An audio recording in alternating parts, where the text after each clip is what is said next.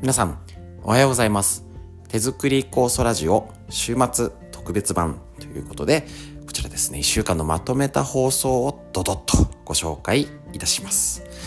項目ごとにね、えっ、と、今週フリーでお話しする話と、えっ、と、脳のこと、自律神、えー自律神経じゃないですね。すいません、東洋医学の知恵を、えっ、と、フリーの話、月下水木金、脳のこと、月下水木金とまとめたものになります。だらだら、長々ありますので、適当にお聞きください。で、えっ、と、3月5日、えっ、と、もうすぐ来週ですね、お知らせになりますけれども、健康を考える会ということで、えっ、と、ぼちぼち、あの、申し込みを、えっ、と、いただいておりますので、えっ、と、また、ね、あのリアルで参加したい方も残りわずかしかありません。また、えっ、と、ライブ配信でね、見るっていう方、えっ、と、こちらでやると、えっ、と、またね、酵素の使い方とか基本の実技も踏まえて、このコロナ禍で必要なもの、お届けいたしますので、ぜひお申し込みとご連絡お待ちしておりますので、よろしくお願いします。ということで、えっ、と、1週間のまとめ放送をぜひ聞いてみてください。以上です。どうぞ。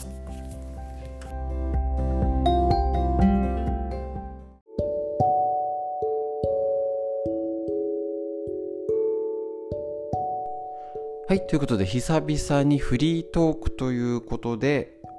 えっ、と、適当に話したいと思います。えっ、と、最近ね、手作り酵素と、なんだっけ、発酵について、甘酒、腸内細菌について、ね、そういうようなことをね、テーマにちょっとお伝えして、この最初のコーナーをやっていて、でね、ついでに動画も撮ってたんですよね。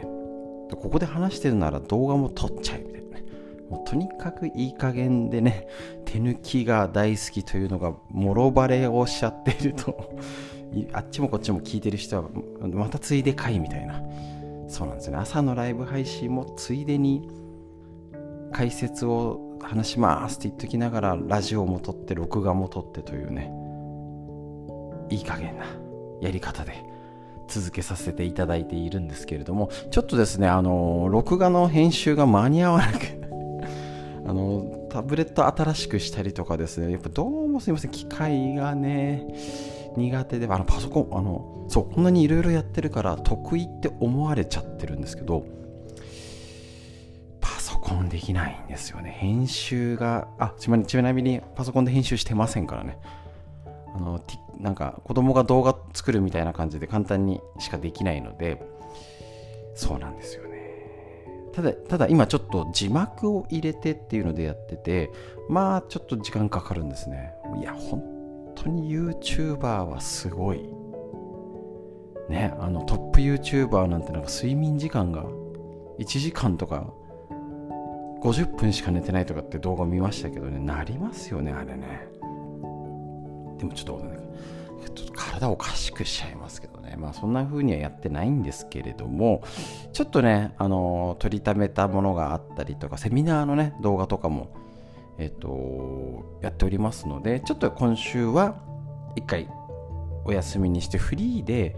お話ししようかなと思います。ただやっぱりちょっとあのあれなんですよね。決まったことを3つだけお話ししてまあだいぶあのコロナのお話がなくなってきてわざわざ私目がお伝えするっていうことがだいぶなくなっちゃってねもうニュースで聞く内容でいいよねみたいな。なんかもそれ以上いいんじゃないっていうふうにね勝手に判断してねもういいかなと思ってやめたんですけれどもやっぱなんでしょうお話はしたくなるというかねフリーでね。またね3月でマスクが外れたり5月で5類になりますけれどもなんか今ね身近な人にとか治療で来てる方に聞いても分かれますよね。外せないでしょマスクっていう方と。いやーいよいよやっとだよねっていう人と。まああの置かれてる環境がだいぶ違いますからやっぱりあのね酵素のもですけど再開し酵素の再開もねしてももうもうやるんですかっていう方といやもう全然できますよって思う方と。まあまあこれそれは全然あのそれぞれの意見ですので価値観考え方ありますしあとねあの家族構成やっぱね介護系とか病院勤務の方の緊張感とえっとその家族構成によってはだいぶ違うかなと思いますし、ね、都心でいて都心で生活してる方も違うし地方が都心に出勤してる人も違うし多分ねいろんな環境の温度差がありすぎてもうぐちゃぐちゃわからないが現実だと思います。なので、えっと、治療院として、えっと、いろいろねこのコロナの影響であそうまあコロナがあったからライブ配信も始めましたしこのラジオもそうだし動画だったりウェブセミナーいろいろねあのー、挑戦してやってるんですけどもまあまあえっ、ー、とこのまんまの感じでえっ、ー、とネットは上手に使いつつだからぜひあの本庄行かなくても勉強できるっていう環境は残しつつまあ高層のやつもまあ高層の再開はねあのし始めててあの人数制限までとかをだいぶこれから緩めていけたりはできると思うんですけどさすがに食事がね綺麗さっぱりっていうわけにはいかないのかちょっとまだねあのー、考え方があったり食事は別にいいじゃないですか。全然いい。ねどんどん皆さんはそれぞれで友達と行ったりとかね、どんどん経済回すように旅行行ったり計画してくださいよとね身近なところからでもいいし、ね、あの行ったことあるところ、ね、知ってるところでもいいしぜひ動きましょうね。ただ酵素のその良かった点が今デメリットになっちゃってるのは都心も人も東京神奈川千葉とかこの本庄の辺とか群馬の辺も要はごったにで集まるとそれってどうなのっていう問題が出ちゃうんですよね。ちょっとしばらく悩みの種になっていくかと思います。皆さんはね大切な家族とかいつも行こう友達とはじゃんじゃん食事してじゃんじゃん動いてください。私もちょっと飲みに行くのをね全然行ってなかったのでまあ久々にちょっとあの友達とのがあって行く機会ができたんで久々に行ったんですけどやっぱね外の空気を吸った方がいいですね。本当に。まあいろいろねあの刺激ももらえるしでやっぱね、まあ、外のお店お店の食事も食べるとやっぱりねいいですよね。外の雰囲気もね。なのでどんどん動いたりね旅行ねなんかなんでしょう5がなんかすぐマスクは外せないけどなんか5類になったらみんな動くんじゃないって心配しててで多分暑くなってきたらマスクが外せてみんながいな外せる人が減ったねってなったらマスクがだいぶ外せるんじゃないっていうすごい日本人的な予想を前患者さんと盛り話して盛り上がってました。なりそうでしょその感じ。なんかね日付は分かんないにしてもみんなと取れた雰囲気を感じ取って私も外そうみたいな。ありそうですよね。それが最悪夏まで伸びちゃうんじゃないみたいな。非常に日本人らしい予想ができまして。まあ私自身はあの治療ではしばらくは外せないなあのあの近い超濃厚接触で。接触も接触ですからね。私は外せないんですけどまあ来てる方に外していいよって言っても8割外さないですもんね。うん。でまたうちも卒業式が1件これから控えてるんですけどねやっぱ上手な塩梅って必要ですよね。だって卒業式とかで換気してね食事もしないで距離も空けてんだったらマスクいらないんですよね。その切り替えですよね。本当に。何でもありどうでもいいじゃん。じゃなくてやっぱ不特定多数の人に会うのかとかね。だけど対策熱も測って換気もしてて別に食事もしないんでたらそこですれ違うぐらいのと一緒なんだからそれを全てマスクしなきゃダメってしちゃうのはもう、ね、その辺の心の気持ちの切り替えをするためにはやっぱり分析っていうか多少知識がないとあ今ね朝のえっとライ朝の教えるストレッチの解説でもね言ってます。ヘルスリテラシー。あのあついでにもう手元にあるからお話しさせてもらおうかな。もうすみません。脈絡がなく話してるんでね。だらだらおしゃべりになりますけれども。えーとこちらね、えーと、生理で知っておくべきことということで細川桃先生がもう大規模アンケートを取ったことによると結局、えーと、ざっくり省略して言うと知識。自分の体や健康についての知識を持っていて知識をもとに判断したり役立てたりするっていうことができてる人は仕事も頑張れて健康に自信があっていろいろなことに対処できるっていうアンケート結果が出てるんですね。これ健康に自信がある人じゃないんです。知識がある人は健康に自信を持って対応できる。逆に知識がないと仕事も頑張れない。続けていけない。昇給ね。あのー、昇給するよ。給料上がるよって言ってるのにやめちゃ半分は断っちゃうそうです。でさらに更年期の症状とかが理由で会社も辞めざるを得なくなっちゃう。ってことは何ができるかよりも先に知識があること。もちろんその知識だけ入れるんじゃなくてその後の行動を伴うこと。っていうことで健康が高いようにあの健康になれるってことなんですね。だからそのね結局コロナのこととかもやっぱり知識必要になってきますね。なんとなく流されちゃっててテレビの言うなりじゃちょっとね言ってることがダメね嘘とは言い切れないんですけどいろんな価値観で判断するためにはやっぱり今の知識今の時代は知識を入れていくことはもう間違いないですね。で特にコロナ禍でねいろんなマイナスが生じてます。もう酵素を飲んでたってあっちの病気この症状が出るもしょうがないですって。だからこそその対処しておきましょう。本当にダラダラ久々に話せて話させていただきました。フリーの話以上です。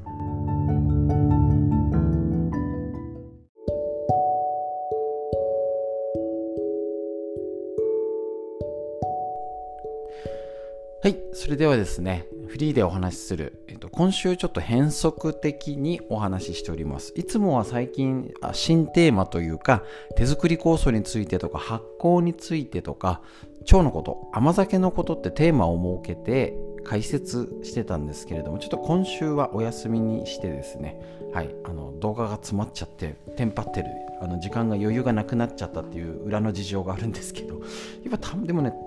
たまにはちょっとフリーでも話したくなるんですよね。天気がねとか、どなたとか、コロナがなんてね。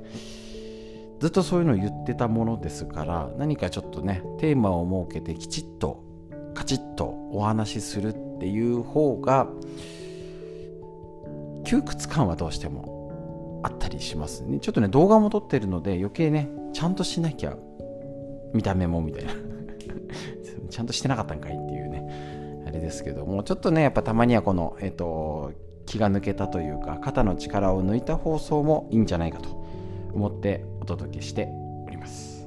はい今日ですねあのまた寒くなったりとかなんかやっぱでも日差しが暖かい。なんか急に春が来て花粉症大丈夫でしょうか？これなんかどうなんですかね？なんかいつなんか例年の何倍とかってなんか毎年聞いてる気がしちゃうしもう最近例年がね暑さも寒さも去年と比べてとかもう去年おかしかったよねみたいな。例年に比べて例年がもうなんだっけみたいな。もう梅雨もおかしいしみたいな。基本が分からなくなっておりますですね。はい。えっと、一応今日はあの手作りコースウェブセミナーということで、えっと、本日会員の方向けにはねお届けしてやるんですけれどもえっ、ー、と、こちらになりますが、どうでしょう？えっ、ー、と、一応ね、花粉症の話を、まあ、ざっくり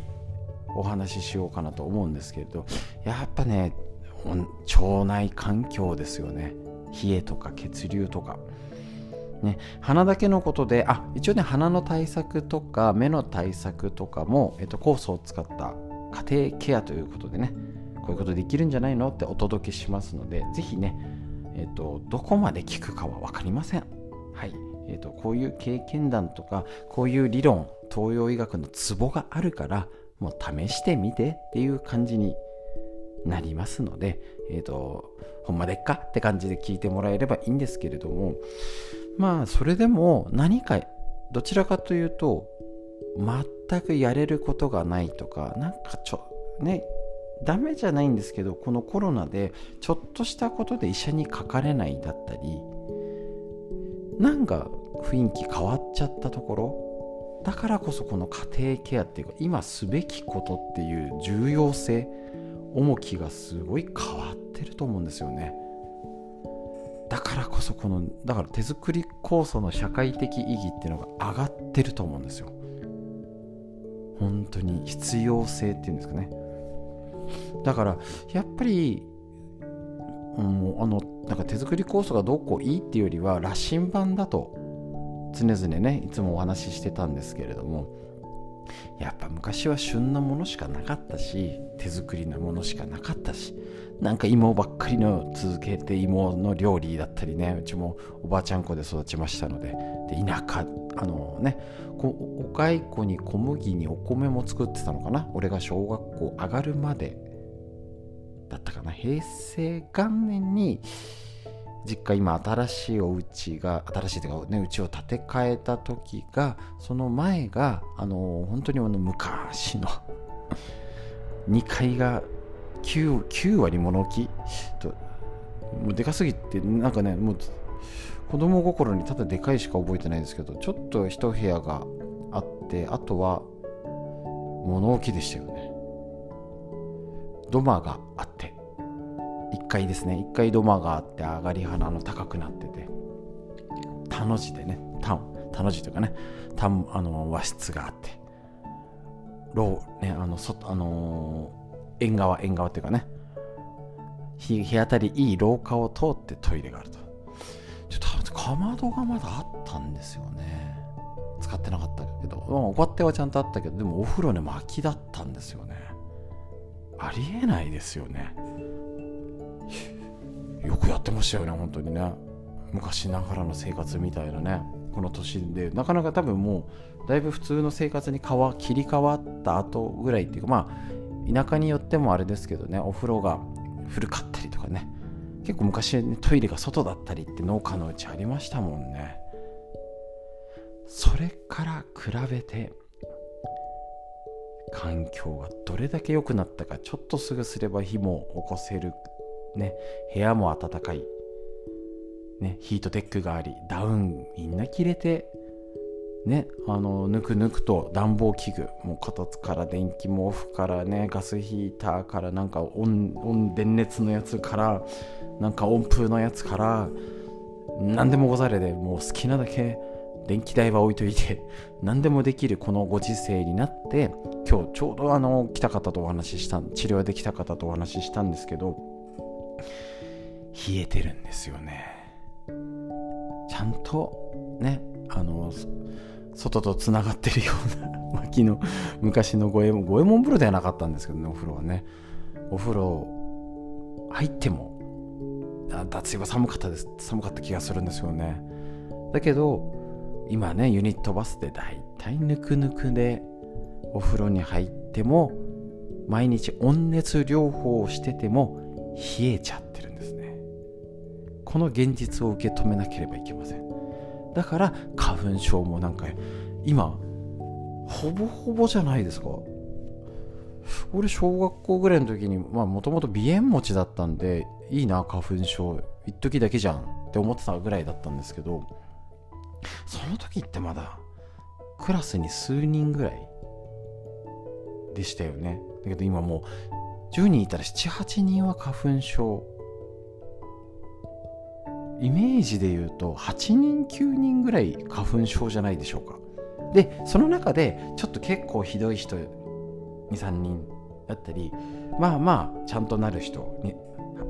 ね、56人。でなんか花粉症っぽいんだけどまあそんな薬でちょっと飲んでりゃ全然大丈夫だよとかそんな大したことないんだよねぐらいななんかふわっとの人たちが23人ぐらいので8人9人ぐらいっていうとなんかざっくりイメージだとだいぶなんか人数多くないって感じするんですよね。皆さんの周りいかがでしょうか？ね。だからちょっとね花粉症だったり腸のことやっぱ体を切り替えて特にこのコロナ禍になって運動不足でコミュニケーション不足誰もがこの状況になっている中ですね。本当にこの体の使い方ですね。体のケアの仕方これから気をつけなきゃだと思うんですね。結局、えーと、花粉症まあちょっと調べれば出てきますけどね。腸内環境だよね。って出て出てきた時に3年間私たちは何してきたでしょうか。はい除菌殺菌しまくり。ですもんね。なのでそれが悪くねしょうがなかったりはねあのお仕事でやむなくって方もいらっしゃいますし、ね、うちなんかも治療してる時にはね。ななるべく流水でもあの対処はしてたんでもう最初ガッサガサになっちゃってね。ですけどもやっぱりねやっぱ最低限使わなかったりねあのもう使わないとダメって場所もありますのでそのためにやっぱ花粉症がひどくなってないかなとか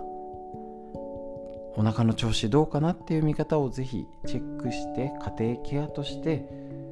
家族で不調をねあのどうかなっていうのを話し合えるようにしておきましょうと。いうことで本日のフリーの話以上です。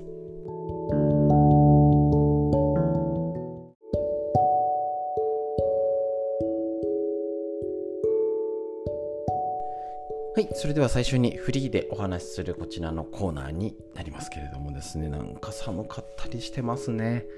季節の変わり目になりますので、ぜひとも気をつけてお過ごしください。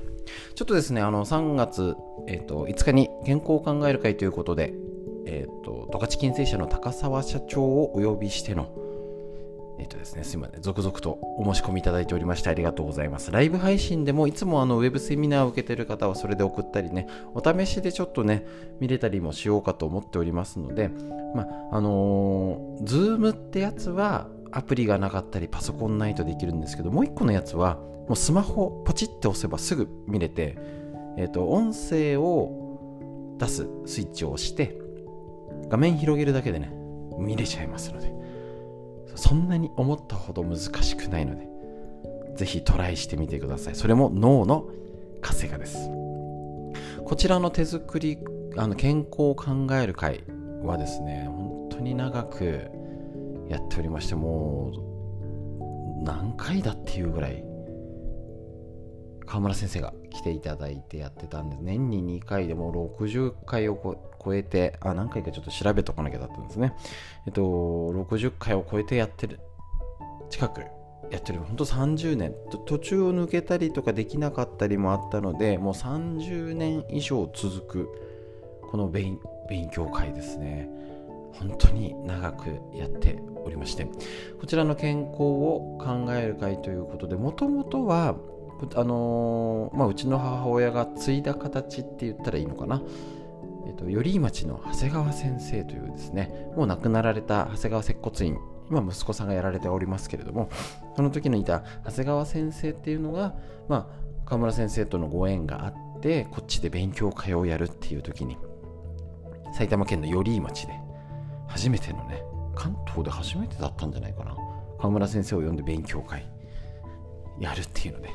でちょうどその時にも母がもういたのかな。多分俺がまだ3歳4歳ぐらいだったぐらいの。だいぶ前ですね。うん30 35年以上前にそれがなるんですよね。で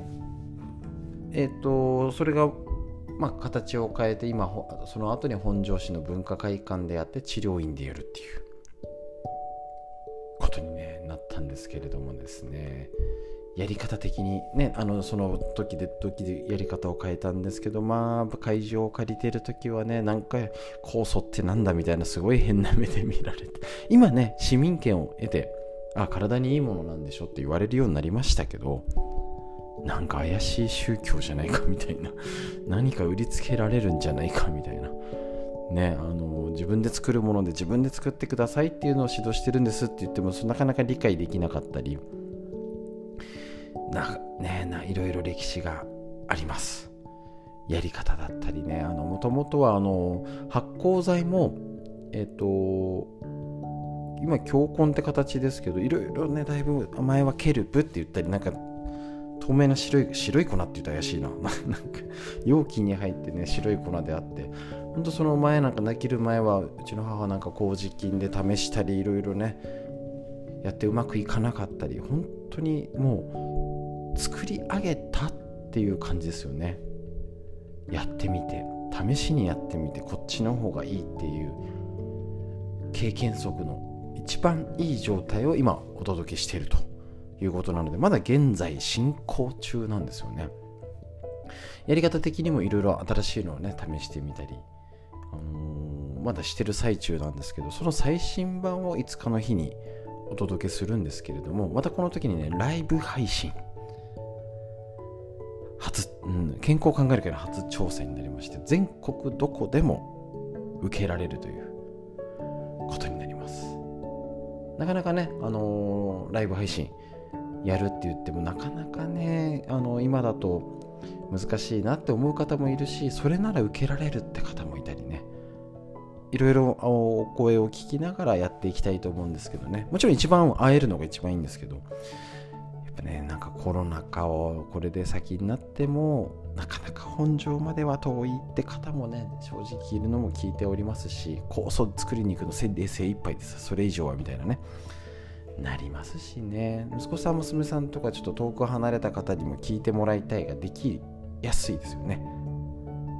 になりますのでまた新たな挑戦としてこれ脳が活性化しますからね。皆さんも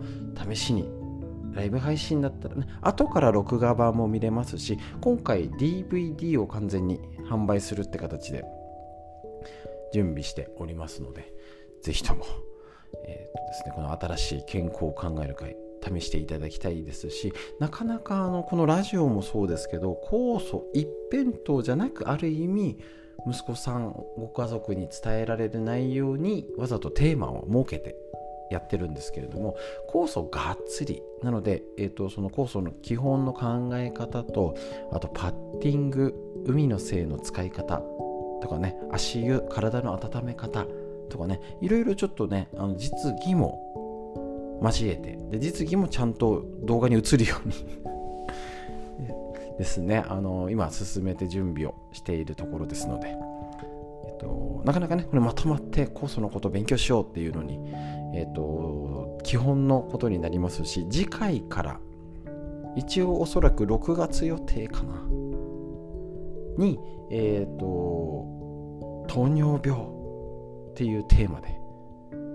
できたらと。準備しております。ですね。実際のその病気の内容も踏まえてそれに対して酵素をどう使ったらいいんだろうをちょっと是非とも体験できたらと思いますので言っていただければと思います。是非申し込みいただいて一人でもね多くの方にこのコロナ禍で今必要な酵素の使い方是非実践していただければと思います。ちょっとね宣伝の話になりましたけど是非もうそれぐらい聞いてっていう感じの内容になっておりますのでお申し込みお待ちしております。ということでフリーのお話以上です。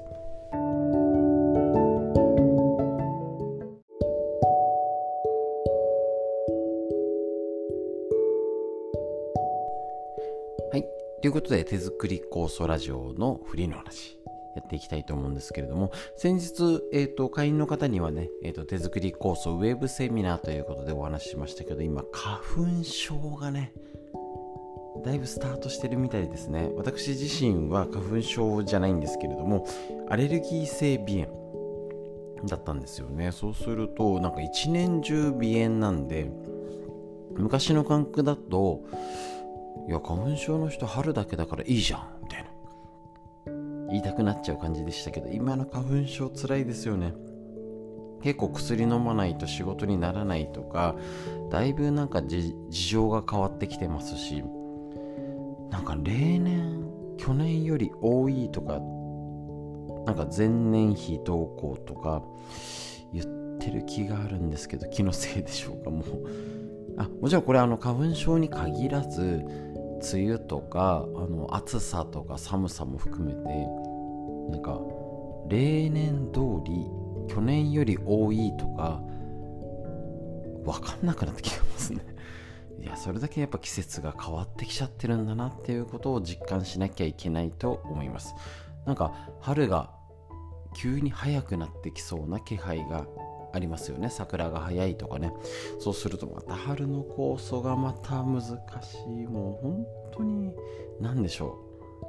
う。もう毎年悩みの種になってきております。ということで、えっと、春の酵素も踏まえて手作り酵素の話で言ったら酵素のカレンダー的にお話ししていきましょう、えっと、これからだと春の酵素関東の平野部だと、えっと、大体4月の後半ですね。えっと、3, 月3月の終わりから4月の後後半って言っても本当はあまり後半になりきらない方がいいかなと思いますだんだんなんか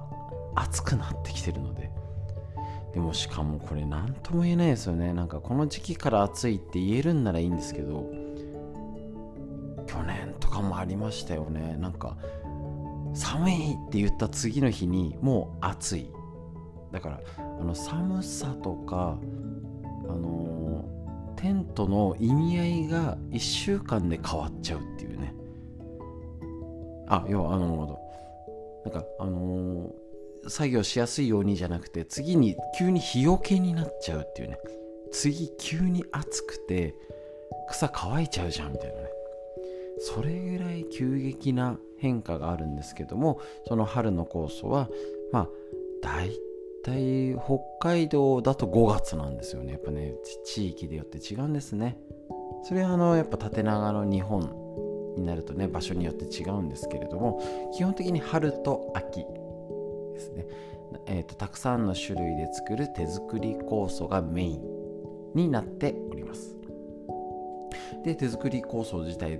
もですね。たくさんの種類で作るっていうのがやっぱね酵素も栄養素もいっぱい使えるんですけどやっぱりね、ま、なかなかねあの単品で作ってっていうのも今ねあの結構お話ししてるんですけどやっぱ春と秋メインで作って倍作ろうって結構きついんですよね。正直ね実際ね。けどそれを少しいろいろ活用するってなるとやっぱ言うんですよね。うちでもあのこの手作り酵素普通はなんか酵素の飲料って飲むだけ。まあそうですよね。だけど塗ったりなんなりっていろいろたくさん使うとうん足りないじゃんって話にはなっちゃうんですよね。で結構やっぱね家族が少なくなっちゃったからそんなに作らなくなっちゃったって声もあるんですけどコロナでなんか息息子さん娘さんが飲むようになったとかあんだけ言ってなんか出さないと飲まない旦那さんが急に体のこと言い出して酵素酵素って言い出したみたいなね そんな声は結構聞いているんですけれどもそうなんですよね。その酵素の必要量も変わってくるしどれだけたくさん作ろうかな結構ね家族によって1年間どれぐらい必要かって本当にね人数だけだと言えないんですよね。案外梅の酵素息子がいっぱい飲みますみたいなね。もあるんでそれはそれで上手にまあメインは春と秋って分かった上でまあ梅もいいよねとかね。秋なんかりんごとかえーと、柚子とかもいいよねっていう風に上手にやりながら1年で必要な量。うちはどれぐらい必要かなとか。で今ねもう何度も言ってます本当に。これはね川村先生にも何度も言われてますしずっと言ってるからうちも助かっておりますけど災害時だったり何かあった時のために取っとく。もうとにかく大事になります。もうもう何度も言ってますからね。もう大丈夫ですよね。っていうぐらい言ってますけども、えーと、いろいろね食料品とかいろいろも含めて備蓄品も含めて手作り酵素海の精っていうのをなるべく余分に持っといて、えー、まあ、ローリングストックって言いますよね。余分があった上で新しいのを準備してっていう流れをぜひやってみてください。とにかく災害大国日本。地震があったからじゃあ準備しようか。じゃ遅いですからね。普段からも酵素の量も少し余分に持っといてもしくは備蓄の余分がこれだけをキープね安全在庫とかって言うんですっけね。あのー、最低限これだけあればいいよって確保したら余分に作らないとか。あとはあの鳴り物とか梅とか柚子とかもそうですけど去年ならなかったから今年は豊作だと買うのも安い。もらえる。すぐ作れるっていうのでそういうのであの前もって動いておくと結果得しますので。ぜひいろいろね時間がある余裕がある時にどうしようかなって考えて行動してみてください。フリーのお話以上です。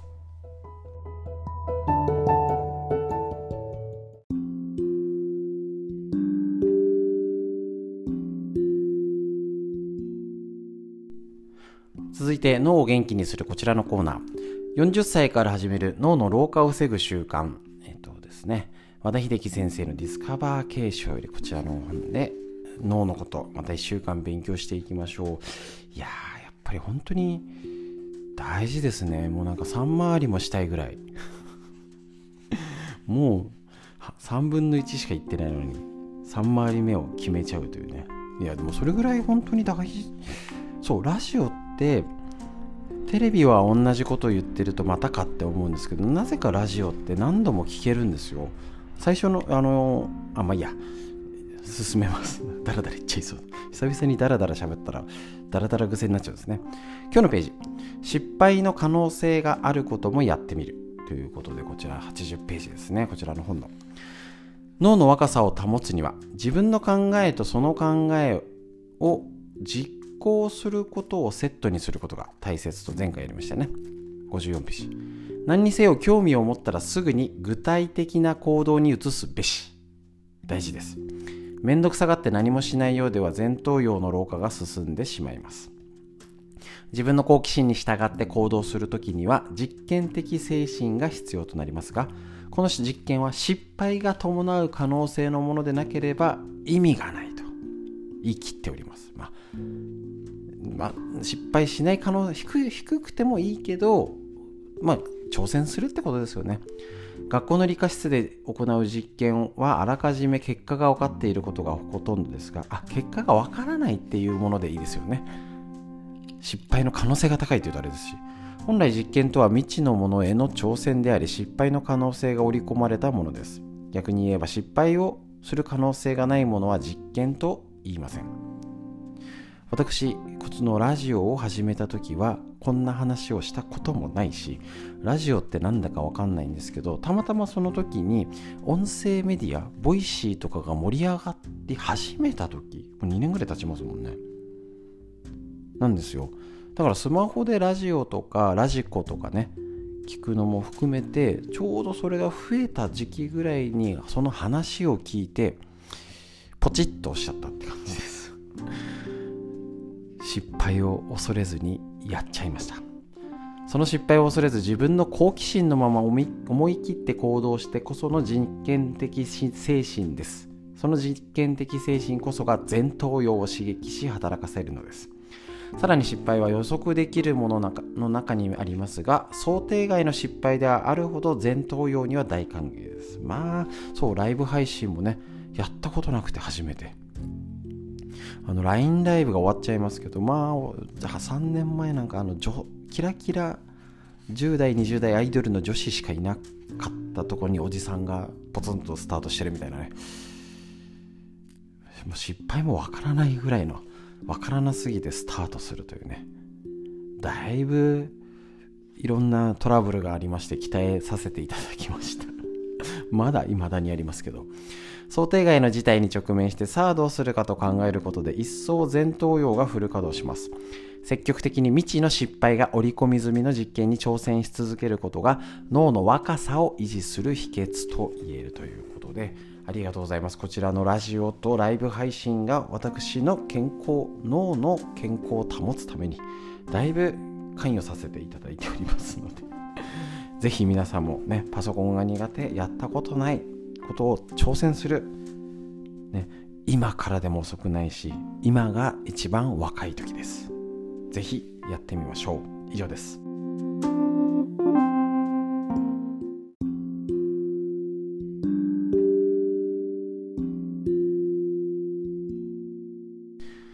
続いて脳のこと。40歳から始める脳の老化を防ぐ習慣。和田秀樹先生のディスカバー継承より。こちらよりお届けして脳のこと。40代50代働き盛りがうつや自律神経に負けないように。60代70代80代とどんどん老化の分かれ道。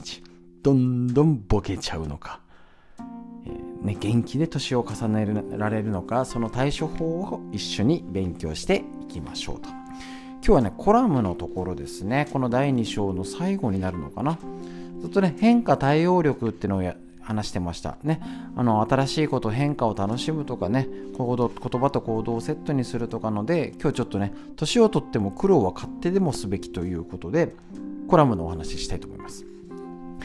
多くの人は記憶力が低下することで初めてああ私もいよいよ老化が始まったかと思うのですがここがまず勘違いの始まりだそうです。思っちゃいますよね。俺ちょっと記憶力下がってきてますもんね多分ね。やっぱり20代30代より記憶力つまり記憶のインプットとその蓄積に関係するのは脳の側頭葉ですがこの側頭葉は前頭葉と比較すると老化が始まるのが遅いってさとってことは気づいた時は遅いってことですね記憶力が低下し始めると、とっくの前に、とっくの前に前頭葉の老化が始まっているというわけです。はい、来た。そういうことです。私が、あ、ちょっとなんか記憶、インプットがあれかなって感じたら、もう老化が始まってるということ。まあ、40過ぎたらですからね。記憶力が低下し始めるとっくの前に前頭葉の老化が始まっているというわけ。また、若い頃は視野が狭くても年をとって経験を積むほど多彩なものの見方ができるようになると一般的に考えられがちですがこれも大いなる勘違いですチン年を取り始めまだ側頭葉は健在だが前頭葉は老化している時に特に目立つのが以前はこうだったからとりあえず同じようにしておけば問題ないといういわゆる前例踏襲型思考ということ。なるほど。これは前頭葉の未来型思考ができなくなっているがゆえに陥る思考法ですが思考が年を取るってこと。です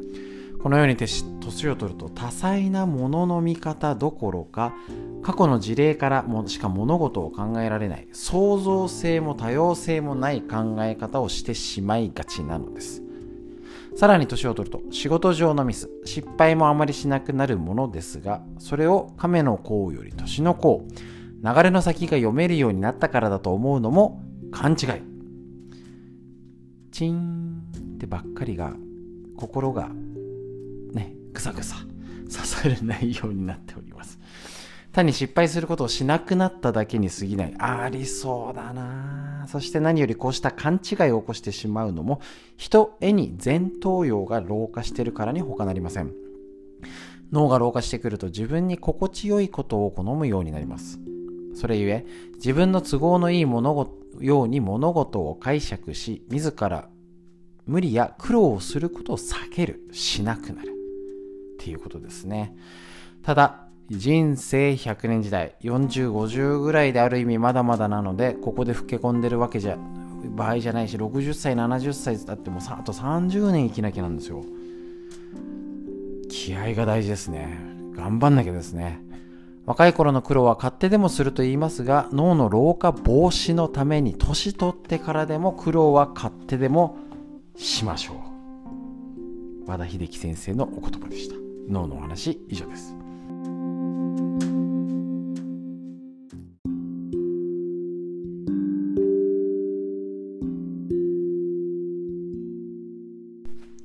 続いて脳を元気にするこちらのコーナー。40歳から始める脳の老化を防ぐ習慣和田秀樹先生のディスカバー系修理。脳のこと勉強していきましょう。40代50代働き盛りがしっかり頑張れるように。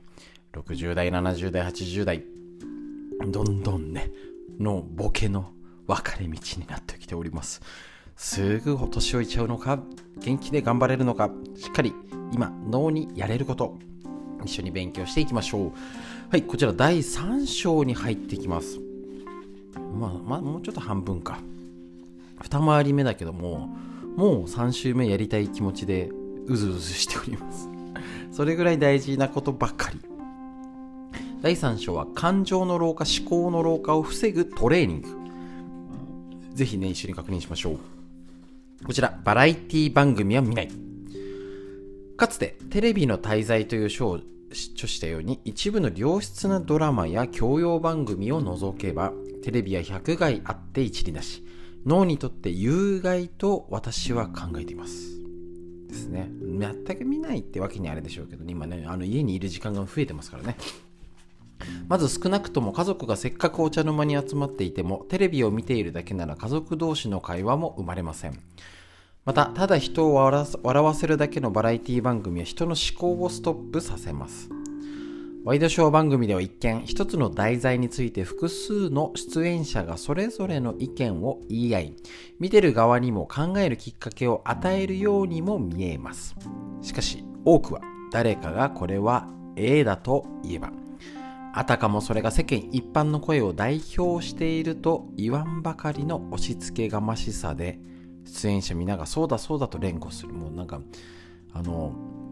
事件が起きるとね、もうルフィ、ルフィっつってね、もう事実だけ、ニュースだけ聞けばいいっていうね、背景は知らんがなっていうのも、なんか、ね、もう、ね、スシローペロペロっつったらスシロースシローってなっちゃうのはちょっとね、本当に、まあネットもそうですけどね、よほど自分の考えを明確に持っている視聴者でもなければその一面的な断定的なみんなの意見に惑わされてしまうだけです。特に、えーと、60代70代80代の方から見るとテレビのあの信用度って高いんですね。で今若者はテレビを見ないって言われてるし見ない全然見なくはないんですよね。あの TVer というやつだったりあのネットでテレビを見るし。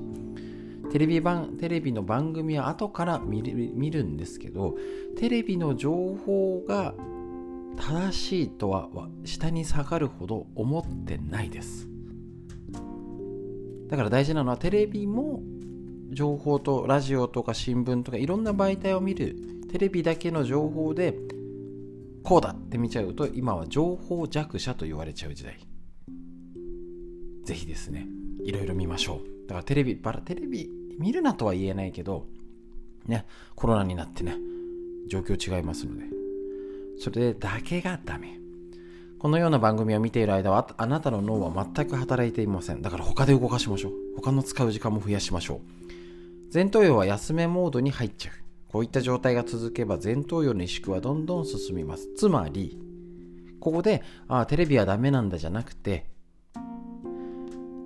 コロナ禍で3年間誰もがテレビを見る時間増えてます。うちもそうです。当然ですよね。っていうと前頭葉が休めモードの時間が増えてるからこういう老化を防ぐトレーニングなり5分筋トレなりストレッチなりをしなきゃダメだよっていう意味です。是非ねそういう見方が大事。もしあなたがボケたくない老化を進行させたくないのであればテレビで暇つぶしという習慣はやめて他を増やしましょう。間違いない。脳に脳のこと以上です。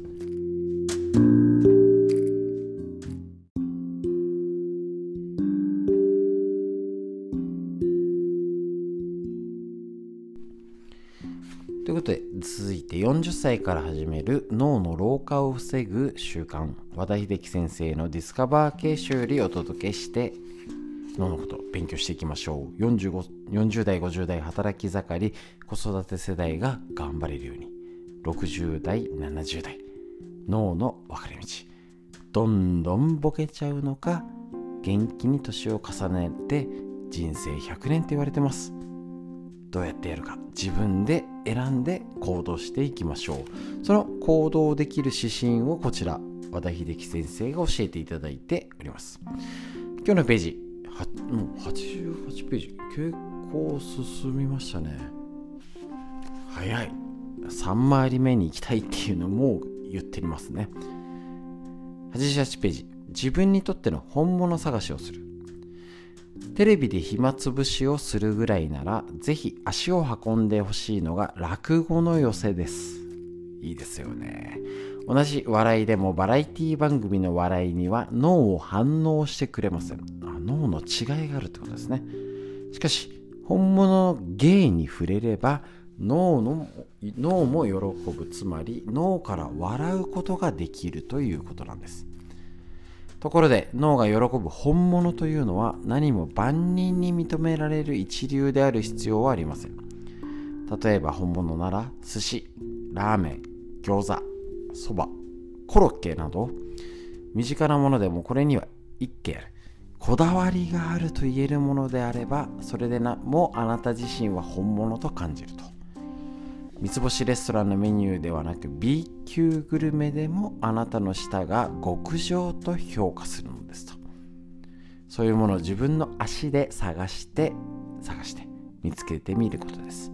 それが自分にとっての本物探しとなります。あこれ聞いて思い出しましたね。あの元気でいるじゃないですかなんかおばちゃんでめっちゃ詳しい人とかあっちにこうこのこの蕎麦屋はこれが美味しいとかあそこにできたとかあれ潰れちゃったよとかめっちゃ詳しい人いるじゃないですか。そういうことですね。まあ本物もあるんですけどやっぱり自分で行ってみる。これすごいですよね。自分の足で探して見つける。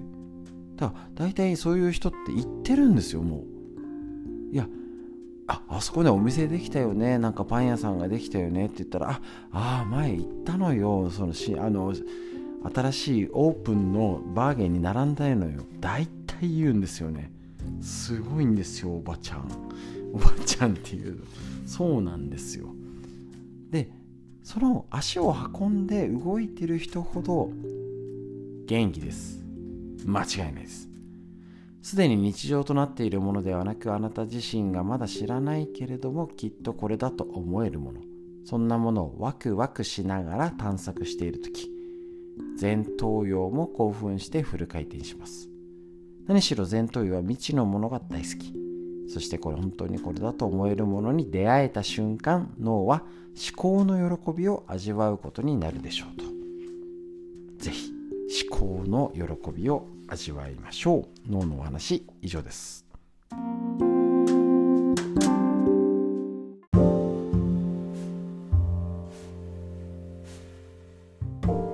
続いてみんな知りたい東洋医学の知恵。緑薬品漢方堂の毎日漢方。体と心をいたわる365のコツ桜井大輔先生の夏目社より。こちらの本ですね。2月20日。えっ、ー、といきましょう。五臓の心心臓の心と肝肝臓の肝。五臓の心と肝の弱りが不眠につながります。なるほど。中医学には心臓心。心臓の臓じゃないんですね。これ月辺のがない。心に蔵に神。ほう。あ同じ像みたいですね。肝臓根。肝に肝臓に魂あじゃあ心臓に神ってことなんですね。初めてこの言葉をしね。五臓の心は精神を肝は魂を宿してる。なるほどですね。心臓は精神を肝臓は魂を宿しているという考え。そして心心臓には血液を集めて全身に送る血液ポンプとしての働きがあり肝臓にはその血を増するという働きがあります。なるほど。精神や魂はこの血液の栄養分によって養われます。ストレスや変色消化器系の不調などが原因で血が足りなくなると精神や魂は不安定になりその一つの症状として不眠が現れます。皆さんいかがでしょうか？家族が減るとついつい食事もねいい加減になりますし息子さん娘さんね、座りっぱなしでいろいろがね、大変な時です。それが不眠となって現れると。たまにならば眠れなくなるということは誰しも経験すると思いますが、不眠が続くと精神的にも身体的にもかなりの負担がかかり、他の不調のきっかけとなるので早めに対策しましょう。また、うつとかね、精神的な本当にきっかけになる不眠、まず寝れてるかどうか。ね、うちのあのえっ、ー、とうちのこのいとこのこのうちがね 受験生なんですけど、何をアドバイスする？よく寝ようっつっ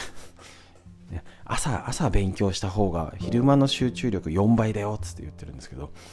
ね、夜中1時間延長してやるんだったら、えーと、その分は朝、えーと、4倍だと20分ででね勉強を取り戻せるっていうね、えーと、そんな私がやってない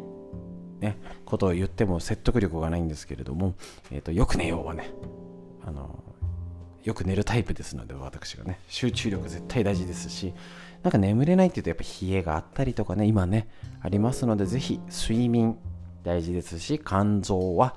こうね髪あ肝臓が血液ですね。あの心臓が髪ですのでぜひ東洋医学勉強になりましょう。以上です。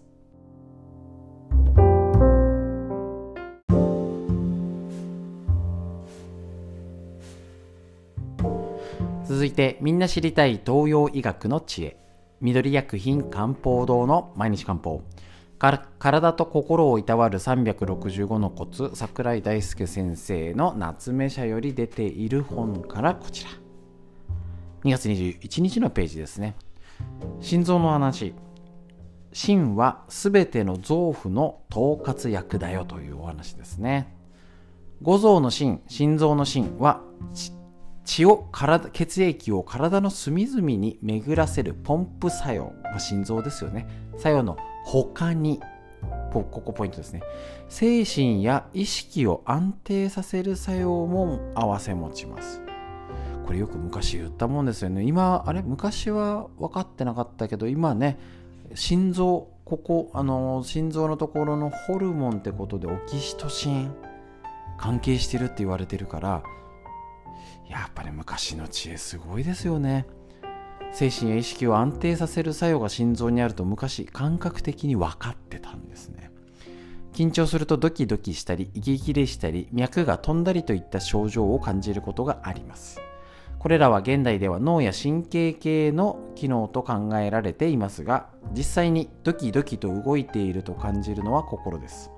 そのため昔の人は意識や精神は心臓に宿り心がコントロールしていると考えたのです。また心心臓は全ての臓腑を統括しており心臓が弱ると全ての臓腑の機能が低下してしまいます。心の状態はベロ舌や顔色眼光目ですね。言葉などに出やすく心臓の機能が低下した時は顔の色艶が悪くなり目からは生き生きとした生命力が感じられなくなりますと。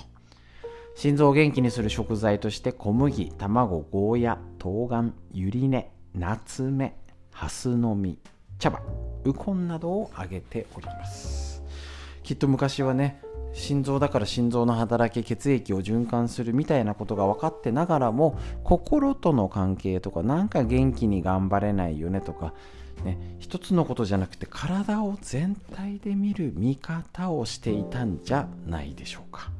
とっても勉強になります。東洋医学の知恵以上です。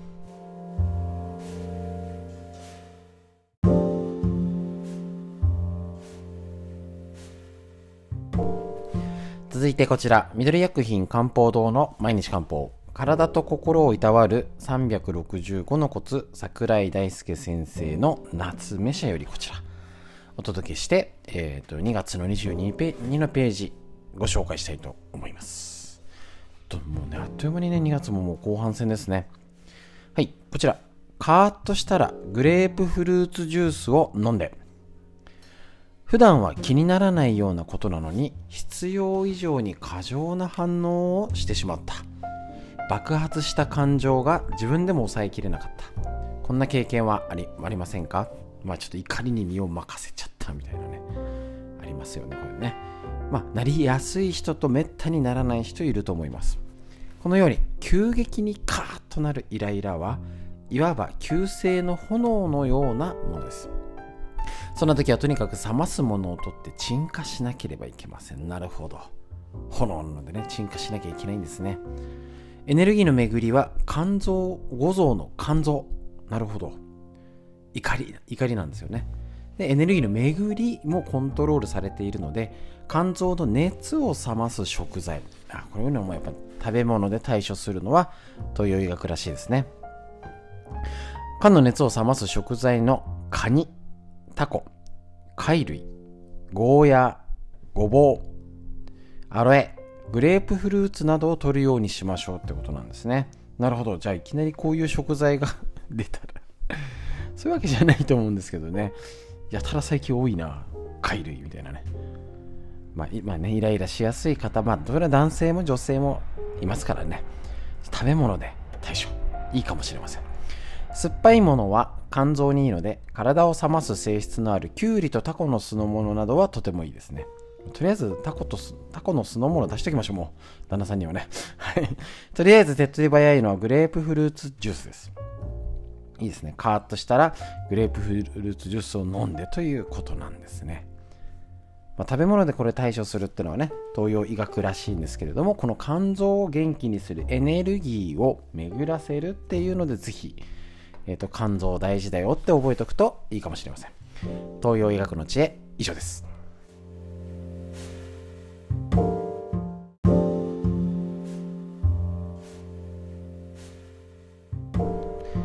続いてみんな知りたい東洋医学の知恵。緑薬品漢方堂の毎日漢方。体と心をいたわる365のコツ桜井大輔先生の夏目社よりお届けいたしますと。